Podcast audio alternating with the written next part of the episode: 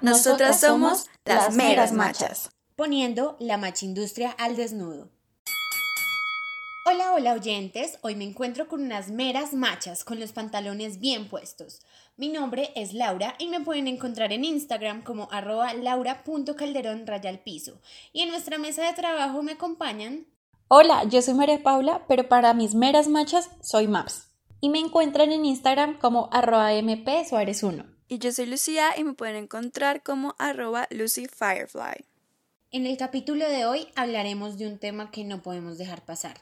Maps, dinos de cuál tema te estoy hablando. Claro que sí, Laura. Estamos hablando de un episodio del podcast El Hilo, llamado Una guerra invisible contra las niñas. Y como se lo imaginarán, este podcast trata de un tema de mucho cuidado, así que les recomendamos escucharlo con discreción. Así es, Lau. El día de hoy venimos a exponer a los supuestos héroes de Colombia. Su uniforme hasta el final de los días. Sí, los héroes en Colombia están vestidos de honor.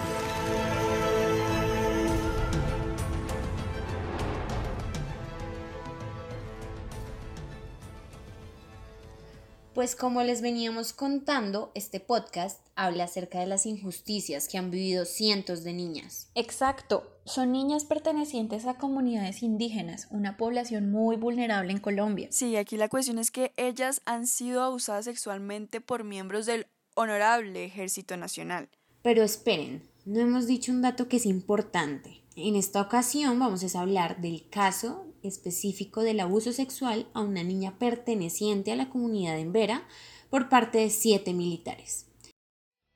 Ya volvemos. Machidatos de la industria.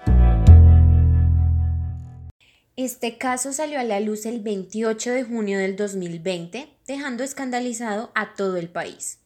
Y además se empezaron a destapar un montón de ollas podridas de esta respetadísima institución descubriéndose más de 500 casos de abuso sexual por parte de militares hacia niñas y mujeres de comunidades indígenas. Bueno, también cabe mencionar que el juicio de estos hombres se llevó a cabo el 19 de julio de este año. Juan Camilo Morales Poveda, Jair Steven González, José Luis Holguín Pérez, Juan David Guaidí Ruiz, Oscar Eduardo Gil Alzate, Deison Andrés Izaza Zapata, y Luis Fernando Mangaret Hernández fueron condenados por acceso carnal abusivo agravado con menor de 14 años. Sin embargo, este caso se llevó a conciliación ya que los militares aceptaron los cargos anteriormente mencionados y se les modificó la pena a acceso carnal abusivo en vez de acceso carnal abusivo agravado contra una menor de 14 años.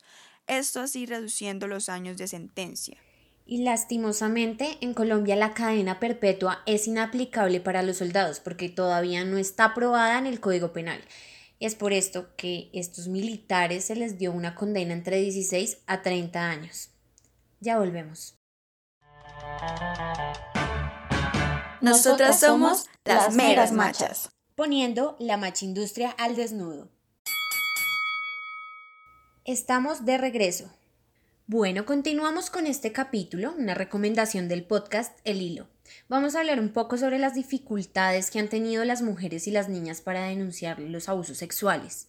Una de las barreras más grandes en este tipo de casos es la del idioma, ya que los funcionarios no están capacitados para comunicarse óptimamente con las víctimas. En este caso, las poblaciones indígenas tienen un idioma que no es el español, a su vez, el contexto en que se encuentran estas comunidades, tales como la pobreza, la raza y el abandono gubernamental, han permitido que la violencia hacia las niñas y mujeres incremente. En Colombia nos han vendido la idea de que el ejército nos protege, pero la realidad es que los héroes no matan ni violan. Desafortunadamente, estos militares se quitaron los pantalones. Es por esto que en las meras machas, con los pantalones bien puestos, decimos ni una menos.